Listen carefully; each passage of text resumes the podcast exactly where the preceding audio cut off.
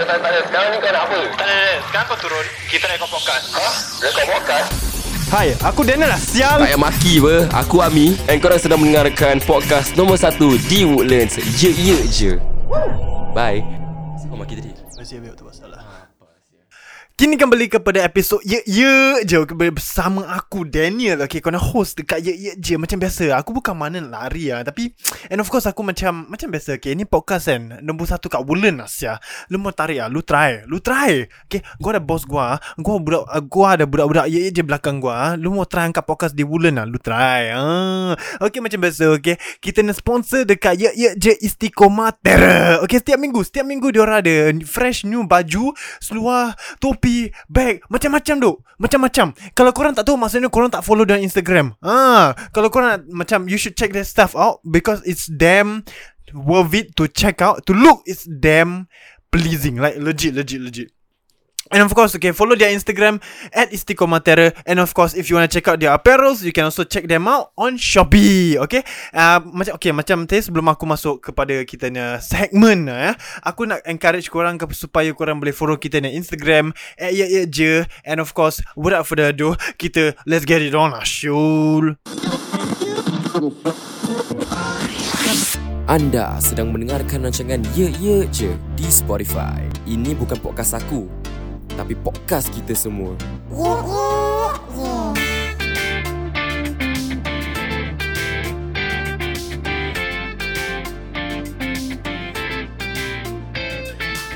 Yo, apa khabar kepada para pendengar aku luar di sana? Kan, apa khabar korang ah? Tengah dengar dekat dalam kereta? Kalau aku tahu kau tengah dengar di dekat lambas kan. Tak. Aku confirm tahu. Kalau korang dah nak tidur ni, korang tengah dengar ni. Of course, Ye Ye Je podcast is all about, you know, fresh new ideas and kita selalu kuatkan episod yang terbaik dia. Bukan nak cakap apa, tapi kita quality over quantity lah. Aku 3 episod hari setiap minggu. Kirakan kan, aku nak episod semua quality aku bagi korang. Kalau korang tak nak dengar, korang boleh tengok kita nak video podcast dekat YouTube Ye Ye Je. Okay, kan senang. Nampak? Kalau korang tengok Ye Ye Je video podcast, kau boleh nampak aku tengah wave tangan aku. Apa yang aku merepek.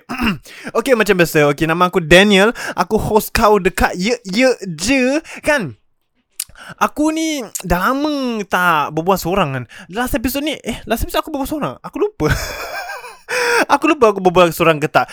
Lepas tu okay, anyway, so today aku adalah buat aku okay, today aku very produktif kat kerja. Kau nak tahu asal? Pasal aku duduk kat kerja kan. Aku kira kan kliki-klaki kan. Lepas aku macam tik-tik-tik-tik, tengok video, edit, tik-tik-tik-tik, cut, paste. Gitu dia kerja aku.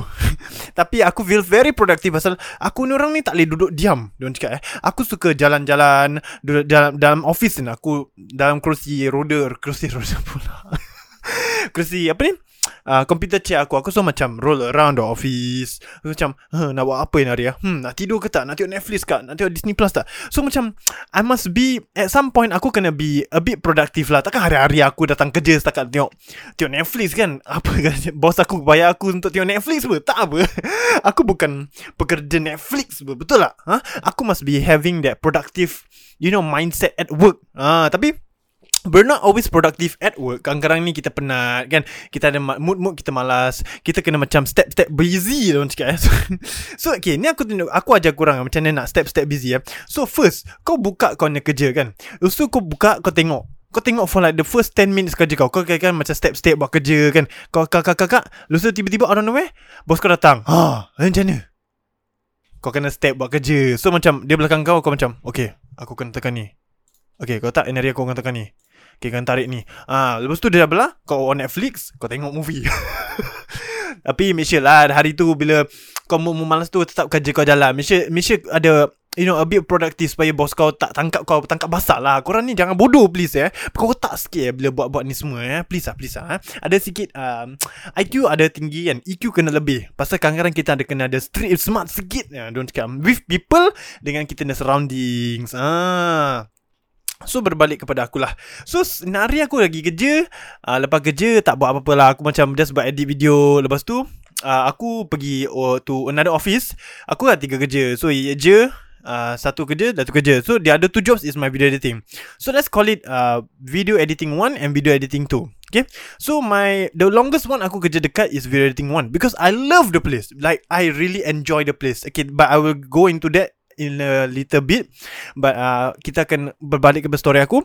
Lepas tu aku dapat kerja, aku pergi kat kerja video editing tu aku pula. Okay, so the reason asal aku patah balik kat video editing tu company kerana aku dah resign pasal aku dengan aku punya producer just cannot get along. Like really it's not macam aku dengan dia quarrel ke apa. It's just macam communication kita is not macam that good. Macam it's to the point macam the only reason aku berbual dia is only kalau aku perlukan benda atau kalau dia perlukan benda kepada aku. Itu je. Okay, pasal aku and dia cannot get along because she expects me untuk macam dia expect aku untuk be on her level. Tapi her level is not what I expect to be at. Okay, but okay, aku ni okay banyak sangat. Okay, aku bagi korang example. Okay, dia kalau text aku kena reply instantly. Tapi kalau aku text dia ni kirakan macam ada Shopee ni timeline 5 to 6 working days baru dia reply. Dia macam gitu. So aku macam okay, it's a bit unfair pasal kau expect this from me but you do not preach what you say. So macam it's to the point macam dia akan bilang aku, Daniel, can you reply me to acknowledge literally 2 minutes after the send aku. Apa siap? Kau expect aku reply instant ni, tapi kau reply aku 5 to 6, 7 days later. Apa benda? Come on lah. Just please lah. Preach what you say lah. So letak aku macam okay lah, ni mampus dengan perempuan. So macam okay tak apa. But macam I love the job. I love like working with a bunch of people. Macam it's very interesting and eye-opening untuk aku kerja dengan macam a bunch of influencers, actors, actresses. You know, to be on set on a bigger scale. It's very interesting and it's something memang it's a dream job. Like I would love to stay there very long. But the way they function is not macam. It's not right to me lah. So aku just macam, you know what, if I don't like it, I should not do it. Because I know if I do it and I do not enjoy it, I know I won't go far and I'll just stay here forever. And I don't want that. Yes, I want to progress in my life and I want to progress in my career. And korang sepatutnya ambil ini advice supaya korang jangan be stuck in one place just because okay, ada duit. Nombor satu, jangan stay in one place pasal duit je. Okay, kau kena fikir career kau. Takkan gaji kau 2,600 kan, 2,600 untuk let's say for the first 2 years lah. Takkan for the next ada 10 years kau kerja kat sana kau nak 2.6 je? Tak kan. Like you serve your time there very well. You serve them, you give them good work that you provide. Tapi dia bayang kau 2,600 ni apa barang. Jangan nak meripik. Otak tu kan kena fikir jauh sikit. Kalau kau nak ada keluarga ke, nombor satu. Kalau lah for example kalau kau nak keluarga kan, kau nak beli kereta, kau nak beli motor, duit ni semua nak datang mana? Tak? Especially kalau kau combine ni semua. Kalau combine ni semua, kau nak keluarga, kau dah ada keluarga, kau ada kereta, kau ada motor, kau nak bayar ni 3, macam mana? Tak boleh. So my mindset aku adalah kalau aku tak suka sesuatu yang aku buat, aku tak akan buat. Like I won't do at all. I will just shut it off. I will just tell them, okay, I want to quit because of blah blah blah blah blah. Then and when I quit, I will tell them the honest truth asal aku quit. Pasal aku tak nak aku tak nak orang berbual belakang aku cakap macam Daniel was not doing good job because he's a shitty person. Tak, because the reason aku felt macam okay, am I in the wrong is because macam I found validation from someone else who actually worked with this girl. So I asked her macam, so okay, let's say the girl that I hate sorry Aku dah bocui. So the perempuan yang aku benci ni kan, gempus lah. Perempuan ni aku benci, let's say panggil dia D1 lah. Okay, yang perempuan yang aku, yang and another person that I asked for is another woman also. So let's call her D2. Okay, so D1 is not someone that I really fancy a lot. So D2 aku tanya macam aku cakap dalam English lah, tapi aku berbual dalam Melayu So aku tanya dia macam kau kerja dengan kid macam mana? Dia cakap aku macam kid ni dia punya communication interesting. So aku cakap dia, apa interesting ni kan?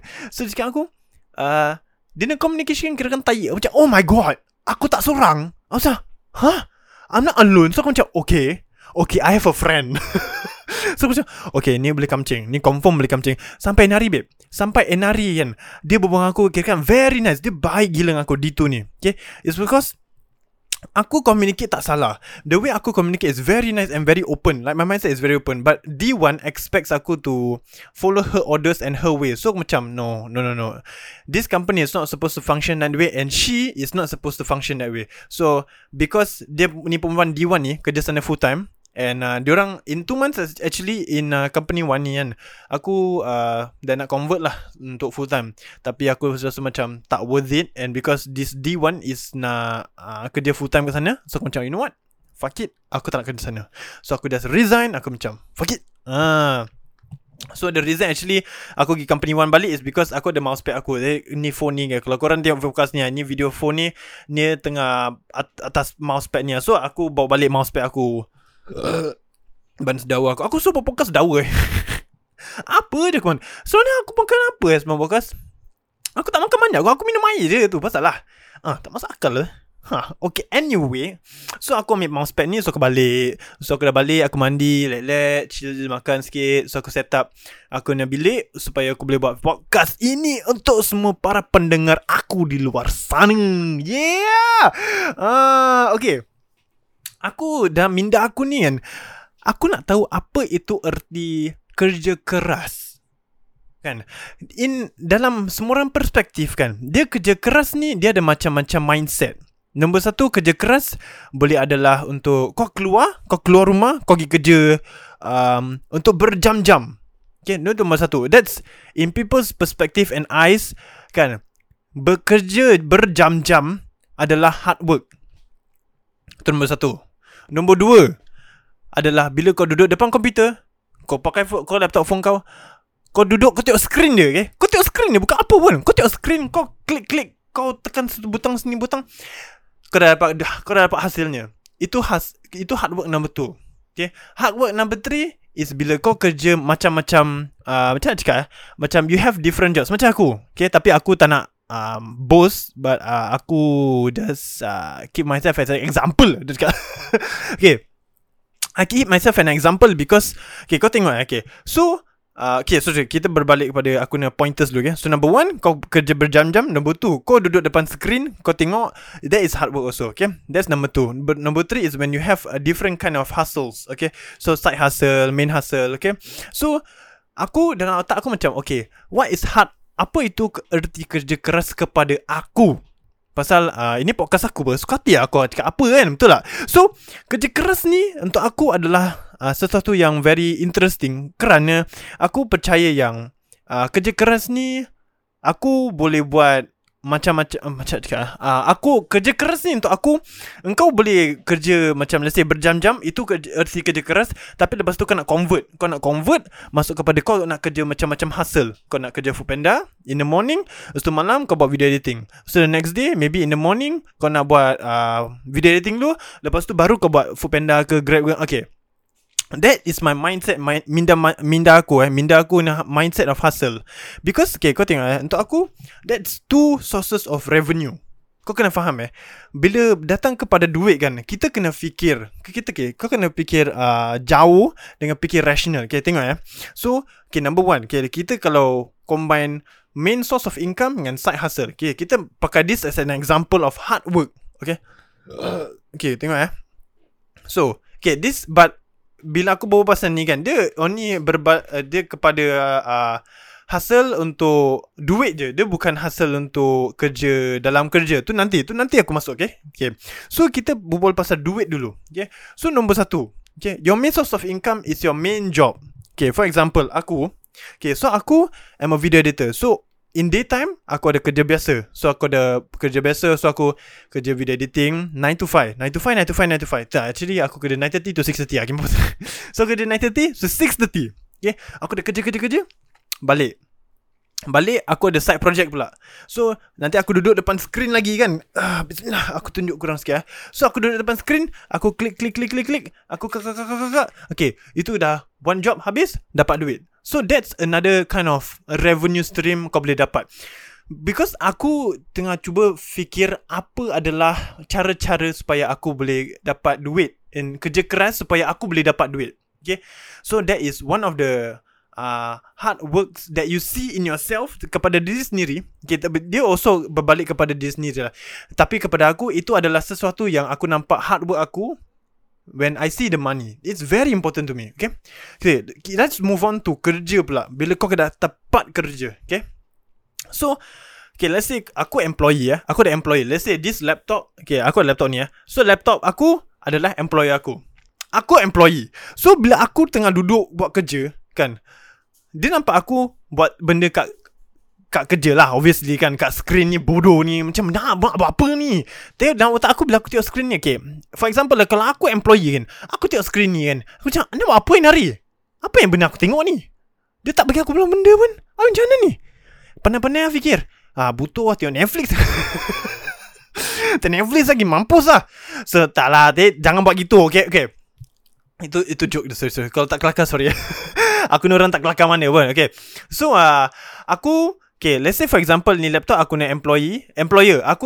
So aku tengah buat kerja, bla bla bla bla bla. Lepas tu employer aku datang kat belakang aku. Dia nampak aku tengah buat kerja, dia macam, Daniel tengah kerja keras, bagus. Lepas tu dia datang kat aku. Daniel, how's your work process? Aku macam, it's okay. So nanti kat, good job, keep up the hard work. So macam, okay. So bila dia belah dalam otak aku kan, bila cakap awak, aku macam, apa yang awak ni sial? Engkau hire aku untuk buat video editing, sekarang buat marketing. Macam mana ni? Tak masuk akal je. Macam mana? Kau nak buat apa? Pergi mampus lah Daniel. Quit je. Tak boleh quit. Pasal tu asal duit banyak. Tapi itulah, itu bukan aku. Aku pergi mampus je. Kalau duit tak duit, kalau aku suka. Kalau tak suka, pergi mampus. Okay. So hard work at work is, for example, is this. Okay, kau buat kerja berjam-jam, kau duduk kat atas kursi kau tu, kau tengok screen tu, kau teka-teka. Break kau tak bagi. Okay, break pun kau tak bagi. Lepas tu kau macam, okay, nanti employer kau nampak, okay, Daniel is not going for break, he is overworking. That is not hard work. Okay, that is not hard work. Itu bukan kerja keras, itu kerja overload. Pasal kau manusia, kau kena ingat, sebanyak mana pun kau kerja, kau kena ingat kau tetap manusia, kau perlu rehat. Jangan lupa gitu. Pasal kau tengok sesiapa yang bilang kau cakap, Daniel, sesiapa yang bilang kau, kau sepatutnya duduk sini berjam-jam, nanti baru kau ni boss notice yang kau kerja keras. Jangan. Ini macam orang kan, dia nak hancurkan kau babe. Kau nak tahu asal lah. Pasal engkau manusia, engkau perlu rehat, engkau perlu makan, kau perlu minum air, kau perlu berbual dengan orang. Interaction, communication, very important. Kau jangan ingatkan just because pasal kerja aku kena buat ini semua untuk naikkan rank aku. Jangan. Not worth it. Really. Percaya cakap aku dah pernah cuba ini semua, and it's really not worth it. Okay, hard work is, it plays a part of everything that you think of. Okay, number one, time. The amount of time kau put in effort into your job. Number one, okay, time. Number two, you must eat. Okay, kau fikir makanan ni bukan hard work. Okay, kau kena ingat, kau otak ni perlu makanan untuk fungsi. Kau perlu air untuk fungsi sebagai manusia. Kalau tak kau mati ke? Kau nak mati ke? Tak kan? Kau tak nak mati kan? Makan lah. Apa ni? Lemak. Okay, kau perlu makan, kau perlu minum. Nombor dua, okay, pasal, okay, asal aku cakap makanan dengan minuman hard work is kerana kau manusia, kau kena hidup. Okay. Kalau kau tak makan, kau tak minum, kau matilah bodoh. Mana hard work dia ada? Kau hard mati, kerja keras dia cakap. Okay. Okay, nombor tiga, duit. Okay, nombor tiga ni, duit ni aku dah explain tadi kat part 1. Okay, the further up ni, apa timing kan. Okay, kau pandai-pandai cari. Okay, nombor tiga aku dah explain. Nombor tiga pasal duit. Okay, nombor empat. Okay, ni nombor empat personally untuk aku, it's very important pasal aku perlu interaction. Tapi kalau kau orang tak perlu interaction, then tak apa. For me, interaction is very important. So aku kena nombor empat ni untuk aku adalah communication dengan orang-orang yang aku kerja dengan. Okay, because okay, kadang-kadang kita sebagai manusia ni, kita ada minda kita block dari berfikiran. So kita perlu berbual dengan orang supaya kita ni otak ni boleh unlock. Kita ni minda tu berfikir, and kita akan berbual dengan orang macam-macam topik. Confirm, okay. For example, okay, kau jumpa member kau. Ya, kau jumpa member kau berbual dengan kau. Babe, macam kau lama tak jumpa, kau sekarang buat apa? Oh, aku tengah NS lah. Oh, kau tengah NS. Habis NS kau sekarang, kau apa vocation? Oh, tak ada, aku Aku infantry. Oh, macam 2 weeks best lah. Okay lah 2 weeks just siap lah. So bila kau get the conversation going, right, it makes your mind start. Dia akan unlock kau punya otak and make you think and start to make you think, supaya macam okay, Daniel tengah have a conversation, let's start brainstorming ideas on what he should talk about and who he should talk with. And it's very important. Kau nak tahu salah? Because we as human, interactions is very especially now, especially now in the digital world. In the digital world, communication is 24/7. Aku bilang kau 24/7. Okay, it is almost impossible for you to not have communication during office hours, during working hours. Kau tak asal. Okay, let's say for example kalau aku kat kerja, okay. Kalau kau tak ada communication ada 30-60, aku tak dapat cakap. Okay, anyway. Okay, let's say for example aku kat kerja, okay. So aku tengah buat kerja. Sekali mak aku call aku angkat. Tu communication number 1. Sakit siap ni aku tekan siap. Okay, so sorry. So that's communication number 1. Communication number 2, okay, for example aku tengah buat kerja, member aku send gambar. Aku tengok lah. Asal member aku tak nak kalau member aku send benda, takkan aku tak nak tengok. Member aku tengok lah. Okay, nombor 3, kalau mati aku call aku video call, angkat. Aku tengok, aku angkat lah phone dia. Betul tak? Nombor 4, Kalau ada emergency call. Okay, no. Colleague aku nak berbual aku pasal kerja. Okay, kalau kau tak phone pun, dia ada macam-macam lah. Ada WhatsApp web lah. Dia ada Telegram web lah. Macam-macam kan. The sources of communication is all over the place. So, kita sebagai manusia, communication is all around. Especially in the digital world right now. Right? With phones and laptops and the internet. So, communication is very important to me, okay. So the reason why I cakap communication is very important is because it unlocks your mind to talk more with people and it makes you think much more than you think of. Betul, percaya cakap aku. Banyak kali aku ada minda kreatif pula. Pasal aku I'm supposed to be a creative person, betul lah. So when aku berbual orang, dia unlock aku punya otak supaya macam Daniel, fikir mak kau sepatutnya fikir sial. Okay, lepas dia habis kombo ni kau nak start apa Daniel? Kau nak cakap apa? Pasal macam podcast, okay, for example, podcast pun aku kena fikir apa? Betul lah, kadang-kadang aku ada creative block. Kau tahu aku buat apa? Aku video call mati aku. Aku berbual dengan member aku, gila pak, berbual dengan mak aku. Macam itu ke? Macam communication is all around. So it implies into kind of hard work. So these 4 plays a part into your hard work because of its individual macam values. Kau kena fikir, okay? Kita ni bukan nak cakap apa kan. Pasal aku percaya yang hard work adalah sesuatu yang maybe or may not be worth in the future. Pasal kau future tak tentu, betul lah. Mana tahu esok kau mati ke? Mana tahu tak mulut coy, sorry.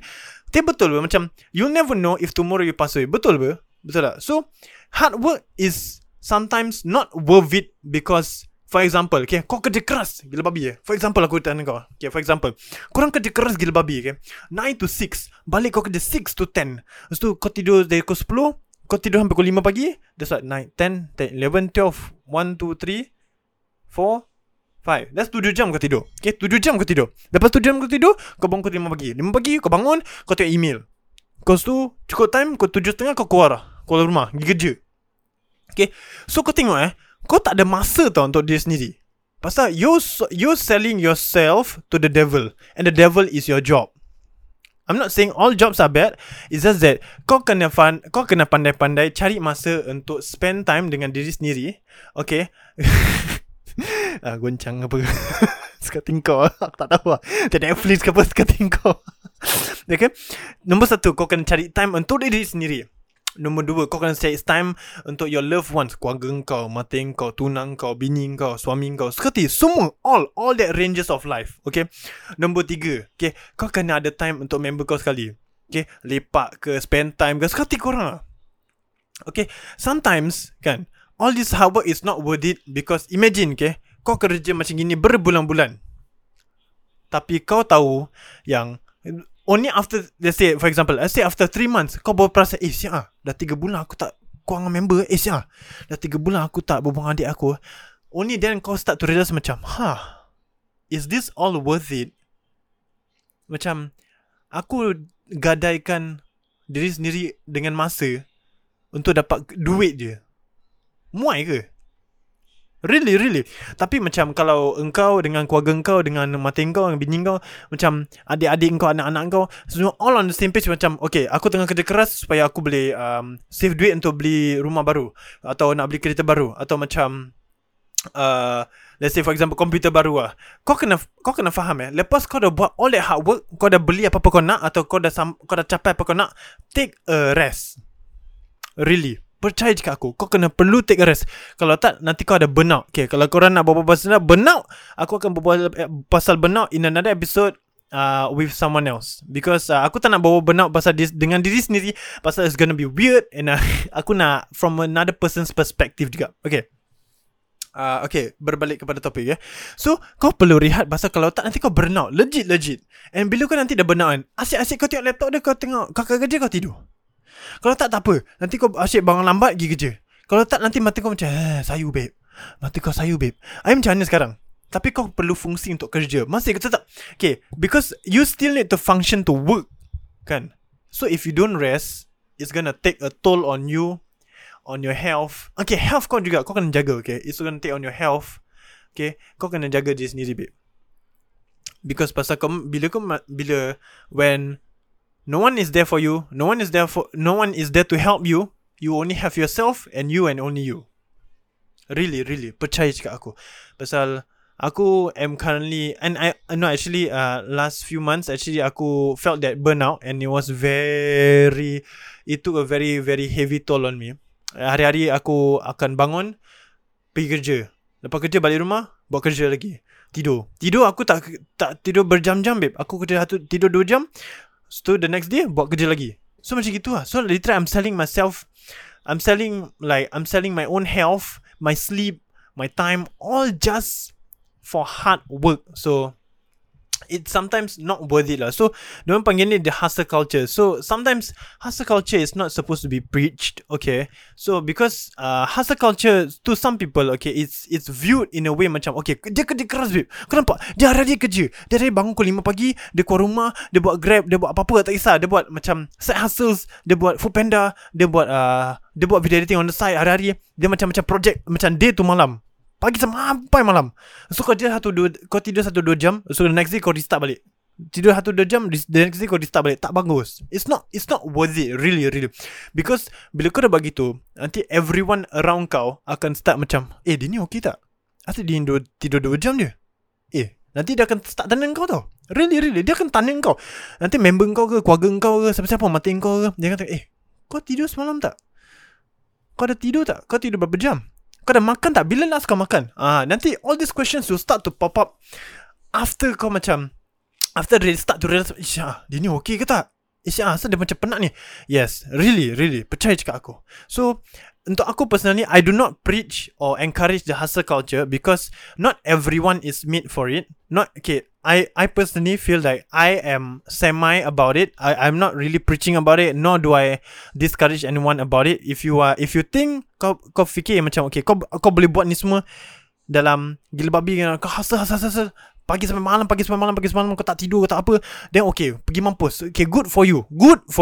But for those yang tengah cuba dengan sedaya upaya kan untuk get into the hustle culture, tapi kau macam struggling gila kan. Kau macam tak boleh ni. Tapi dalam otak kau macam tapi kalau aku buat ni confirm worth it in the future. Confirmnya. So aku really discourage kau to do that, because for you to have a hustle culture, right, honestly, you must have a very highly positive mindset, and it's not really something easy to attain. Percaya cakap aku lah, because aku personally dah pernah cuba, and it's not easy. It's a very difficult thing to do. Percaya really honestly. Kalau korang, okay, ini aku nak wise words kepada korang, okay. They say that if you spend more time with yourself rather than spending more time with work, right, you will get more work done than when you are at work. Really? Percaya cakap aku. Okay, let me explain. When you are with yourself, right, let's say for example, okay, let's say put you in a position where engkau adalah you are a very positive person, you are very driven mindset, you are confident person, okay. If you have all this, okay, for example, call it these 3 values, okay, kat kerja Kalau surrounding kau macam tai, environment kau toxic, engkau from a confident, happy, driven person, right? Tiba-tiba pasal environment kau, kau jadi the most saddest person. You become the most angry person. You hate the place. So people's perception will change about you. Okay, even if the place is happy for you. Okay, sometimes with the workplace you have, you do not think like, okay, aku dah capai ni, nak buat apa? Okay, tak payah progress lah. Aku dah sampai ni. Okay, all my hard work is worth it, and I'm already here. I don't need to progress anymore. Jangan. So that is at work. So the good thing about being with yourself, right? That, like I said, okay, you get more work done with. If you spend more time with yourself, you get more work done than rather when you are at work. Okay, let me tell you what. When you are with yourself, right? Let's say for example, kau bangun tidur, kau tengok YouTube. What are you doing? Kau tengah tengok entertainment. Nombor satu, okay? Entertainment. That is not a skill. That is not work. That is more entertainment. Okay, kau bangun, kau dah tengok Netflix, kau tengok YouTube, bla bla bla. Kau bangun pergi mandi. Okay, kau mandi, kau balik, kau datang masuk bilik, okay, kau dah on laptop kau dah on komputer kau, so kau start kerja. Okay, the good thing about when you're spending more time with yourself, right, engkau will naturally, because you know you have a job, right? You naturally know you have a job, right? So, sorry, aku sedawa. Banyak sangat angin pada aku. Okay, so naturally kau akan, You know you have a job. So naturally kan, while kau tengah tengok Netflix, kau akan ada tergerak hati nak buat kerja. Because that is where macam kau tahu yang, okay, I am putting my full heart and soul and happiness into this work, because I have my own time, I have no one to look over me, and I do not need anyone to push me. So macam, okay, it's macam, Dia ibarat kan, bila kau nak kemas bilik, suka hati kau kan, kau happy macam, alamak, best pun kau lipat ni semua, kau lipat baju, kau lipat korang, kau letak bantal kau betul-betul lah, kau lipat korang apa, selimut lah kan. Dia ibarat macam gitu. Bila kau buat sendiri rather than mak opak kau paksa kau. Betul. Like I said, you are getting more work done if you spend more time with yourself rather than when you are at work. And I'm not saying that you should quit your work to spend more time with yourself. No.